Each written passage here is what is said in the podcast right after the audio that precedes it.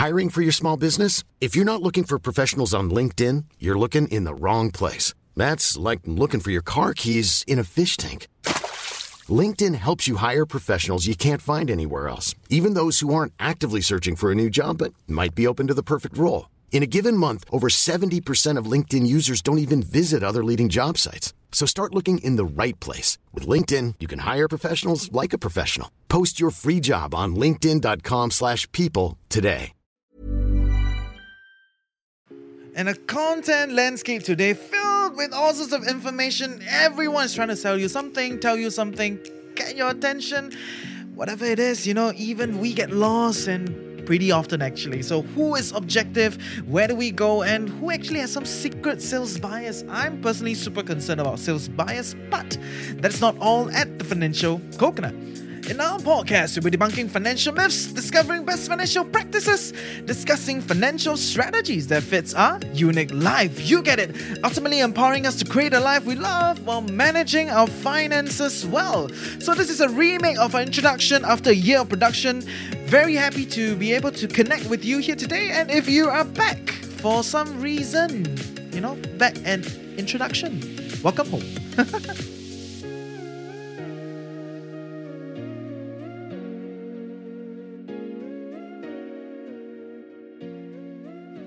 So after a year of production, because of all the people that have listened to us and supported us over this one year, we are now the number one financial literacy podcast in Singapore and you know, not just the first financial literacy podcast in Singapore. Of course, it's a little bit debatable. Are we the first since there's radio? But, you know, radio is radio, right? We are a podcast. So happy to be with you guys. You know, if you're new here, you got to thank everybody else before that has pushed us up the charts. If you're back here, we want to, you know, give you a virtual hug and just kind of thank you for making us who we are.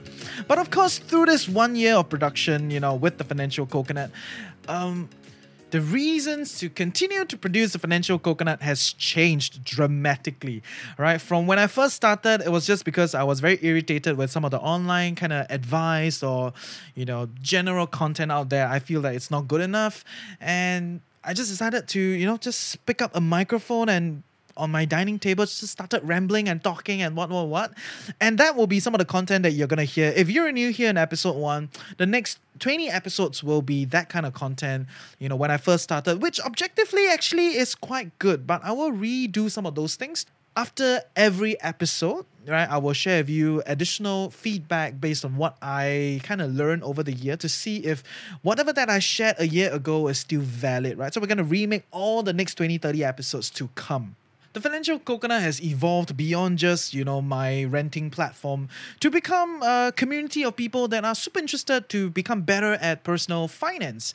And yeah for lack of a better way to put it we are all audio learners. We enjoy listening to podcasts. And it's nice to have a singapore based you know financial literacy podcast that relatively easier to connect lah huh? you know don't always listen to angmo right? So i think that is kind of where we are at. But of course uh, within this one year, a lot of reasons have you know just kind of evolved, and we're producing it for things beyond us now, right? It's a lot about you guys. It's a lot about the, the community, and you know, it's it's it's different. And when I say it's different, it is um, truly different because during this one year of running the podcast, we have observed a lot of things, right? We learned a lot of stuff. We see the data. We talk to you guys. It's not just like data, data, right? So we connect with a lot of you guys, and we start to realize that different people have different different challenges in their personal finance journey. And it's not like a blanket strategy and it's not like everybody is the same or everybody needs to learn the same things right? So in this one year i'm gonna just kind of consolidate some of my anecdotal understanding. I'm just gonna share with you guys um, some of these groups of people that that are in our peripheral in our community and some of the challenges that i feel people face right? So which which kind of empowers the reason as to why we continue to do it. And the number one group of people, you know, out there today is the financially less literate. Right. So actually, the financially less literate uh, are the most mild people already, right? Because money it's very abstract as an idea right? I'm sure you understand. And the financial world makes it even scarier because there's so many additional layers on top of that right? From investing to loans to insurance to buying property assets liabilities all sorts of words are fancy fancy huh? and sometimes I feel like when I interact with people in the financial world and everyone else, you know, I just kind of feel like I'm entering and transcending different worlds. You know, it just so happened that I can understand what the financial people are saying because, you know, I've spent a lot of time, and many of us have spent a lot of time understanding this thing, right? But going back and forth with them, with the financial guys, and with everyone else, it really feels very different. And for many of us that are not born into a wealthy family, we tend not to, you know, have too much financial literacy and because we don't really talk about it at home and in school people don't really talk about it also, which over time I can kind of understand why because honestly, one of the questions that keep coming up is how do I determine if someone is financially literate? And and that is some real difficult question, right? Because at what point is someone financially literate? Must they learn how to invest and manage their own money? Or do they need to just be able to balance their cash flow, income expenses, keep their, you know, um, debt low? Or do they need to learn how to, you know, finance certain things or leverage on certain things? It's so complicated. At, at what point is it enough, right? So to systemize the whole process to teach in school is also very difficult. But that is not to say we shouldn't do it. But what I'm pointing out is that personal finance has many aspects, right? From income, expenses, you know, cash flow, interest, debt, insurance, you know, even crypto, gold, property, stocks, you know, so many, so many things out there. How literate must one be to be deemed as literate? Right. So that is um open question. I don't have an answer to that, but I have something interesting and you know a, a big relief for many of uh, you guys is that if you fall into the category of financially less literate, big, big surprise for you. Actually, your problems are not that difficult to solve. You just need to learn, you know, the concepts, learn the answers, learn best practices over time. And that's about it. You know, you can get dusted and off you go, discovering your life and managing your finances in a healthier fashion that can allow you to continue to meet your goals. And that's about it, right? It's not that difficult. And over time, when you join the podcast or read more, listen more, and do whatever things, you know, you just compound your knowledge and compound your experience, and you will be, you know, pretty decent and pretty good in, in my view. You may not be like Buffett rich uh, or become a billionaire, millionaire. You may not get there, but it's okay. You know, you manage your life better, you manage your finances better. There's some reality check and you're not like in a transient state where you're you're not sure what you're doing and you you cannot solve your own problems right so that is the first group of people that we're hoping to serve and it's actually not that difficult right? But the second group of people you know has a little bit more challenge you know through this one year of um, learning about you guys is that second group of people myself included you know back then are the people that are projecting their inner psychological emotional needs onto money right? So money, it's really just a medium for projection, right? Whether is it like financial anxiety, whether is it like hoarding, and hoarding comes in all sorts of ways. Uh, just that in our society, we think hoarding cash, hoarding investment, hoarding property is okay, but actually you're still hoarding, right? And things like chronic insecurity or compulsive spending, all sorts of stuff are just projection using the medium of money. And while that sounds simple, it's actually way more difficult. They come in many forms and they take on a wide ranging, you know, of impacts and symptoms.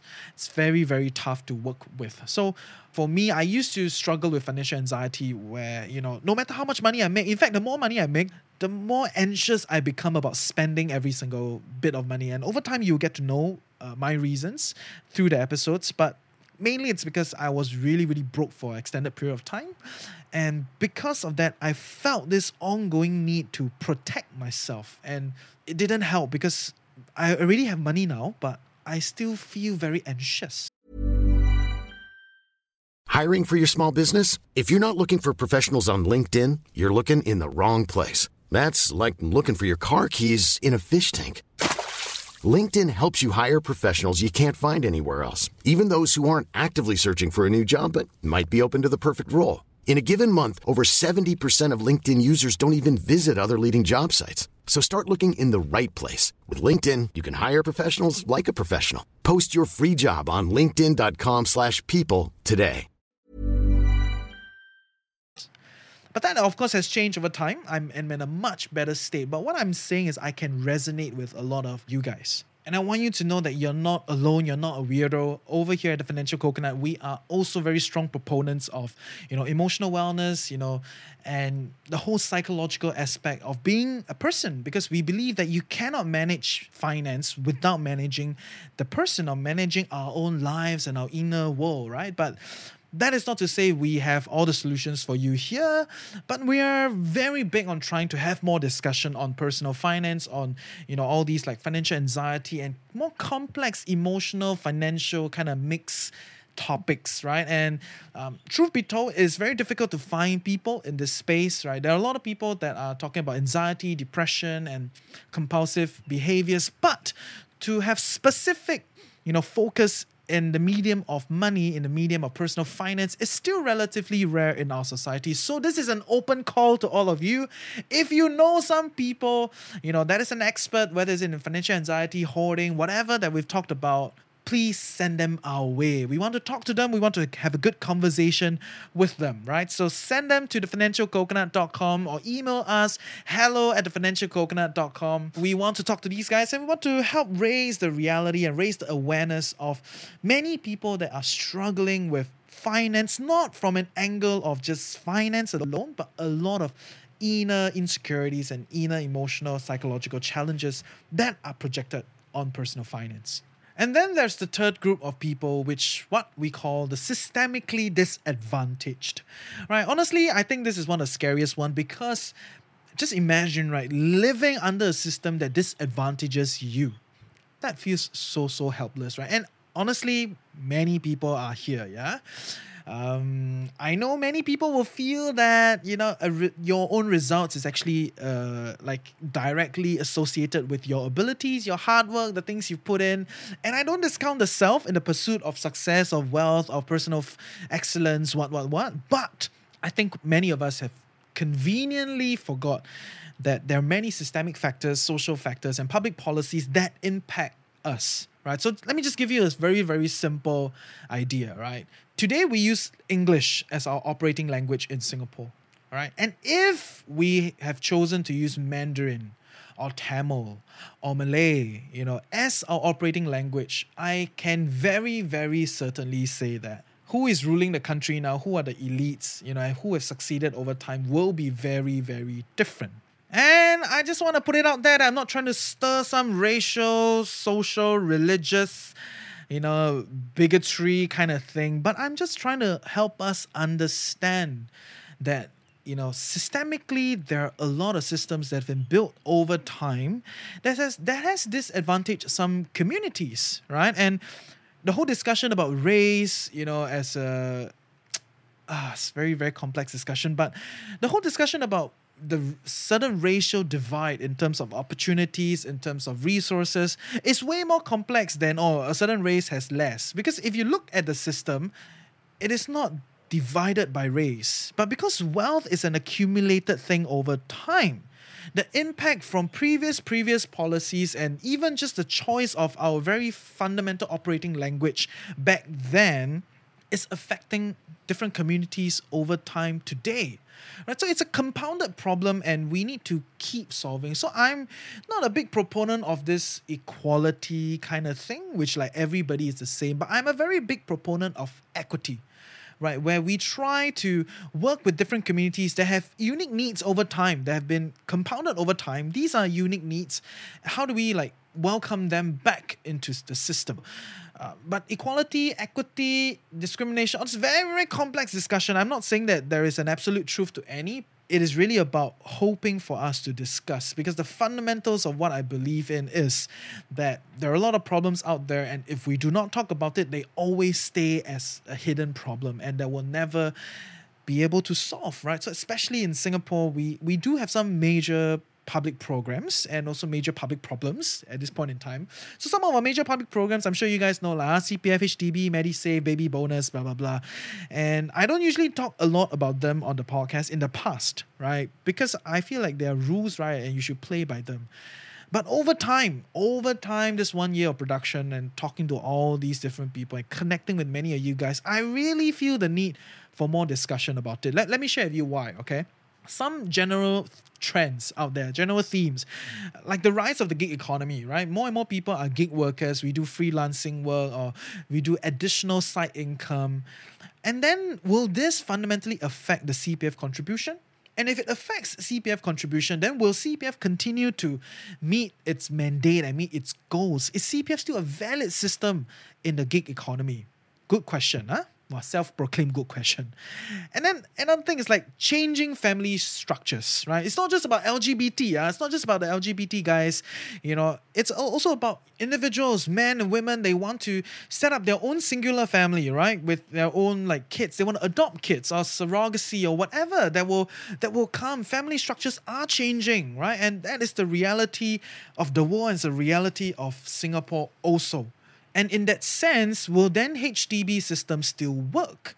Because there is an underlying understanding that you need to be like married to a straight relationship to be able to get access or to be able to get quote unquote normal access to HDB. And if you can't, then you need to go through a special route, right? And in that special route, you delay by so many years, you don't compound, you know, the kind of equity through like property, through land appreciation that we pride ourselves for. We say that we're going to share Singapore's progress with people, you know, through the HDB system, right? And and so will that still then work? What about our aging and you know, um, community today? And will, will MediSave and all these things still be sufficient?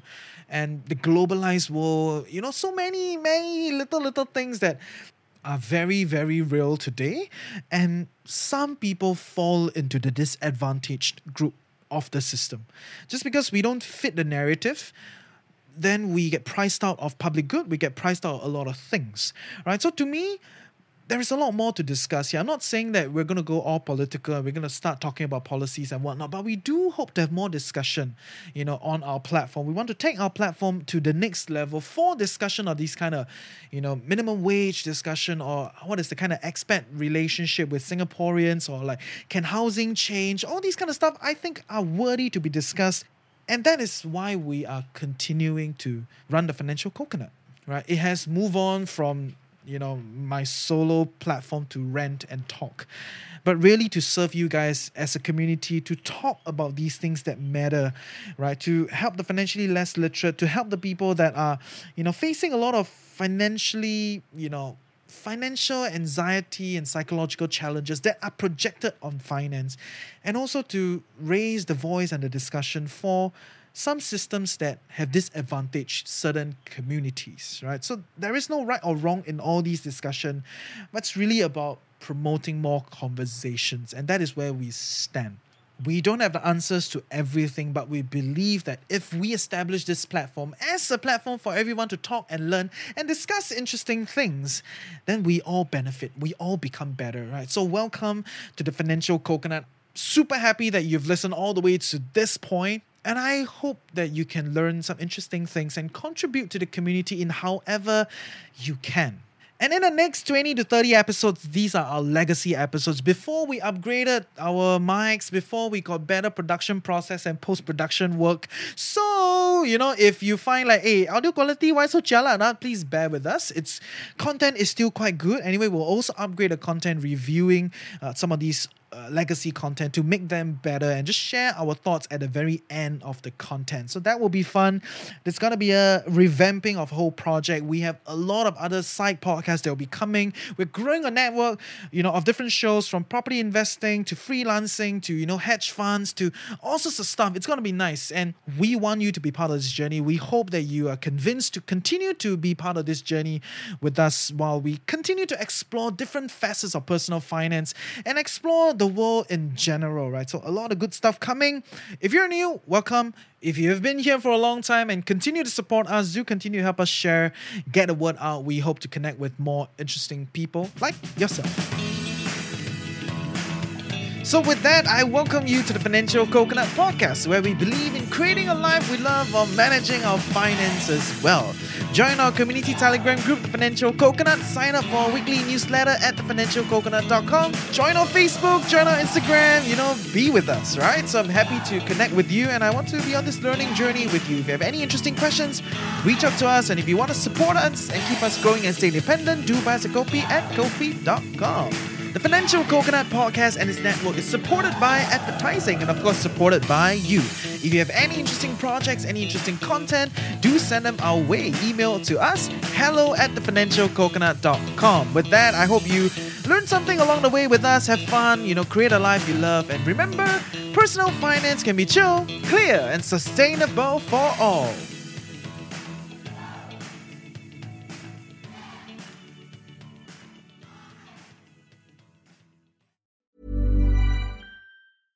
Mom deserves the best, and there's no better place to shop for Mother's Day than Whole Foods Market. They're your destination for unbeatable savings, from premium gifts to show-stopping flowers and irresistible desserts. Start by saving 33% with Prime on all body care and candles. Then get a 15-stem bunch of tulips for just $9.99 each with Prime. Round out Mom's menu with festive rosé, irresistible berry chantilly cake, and more special treats. Come celebrate Mother's Day at Whole Foods Market.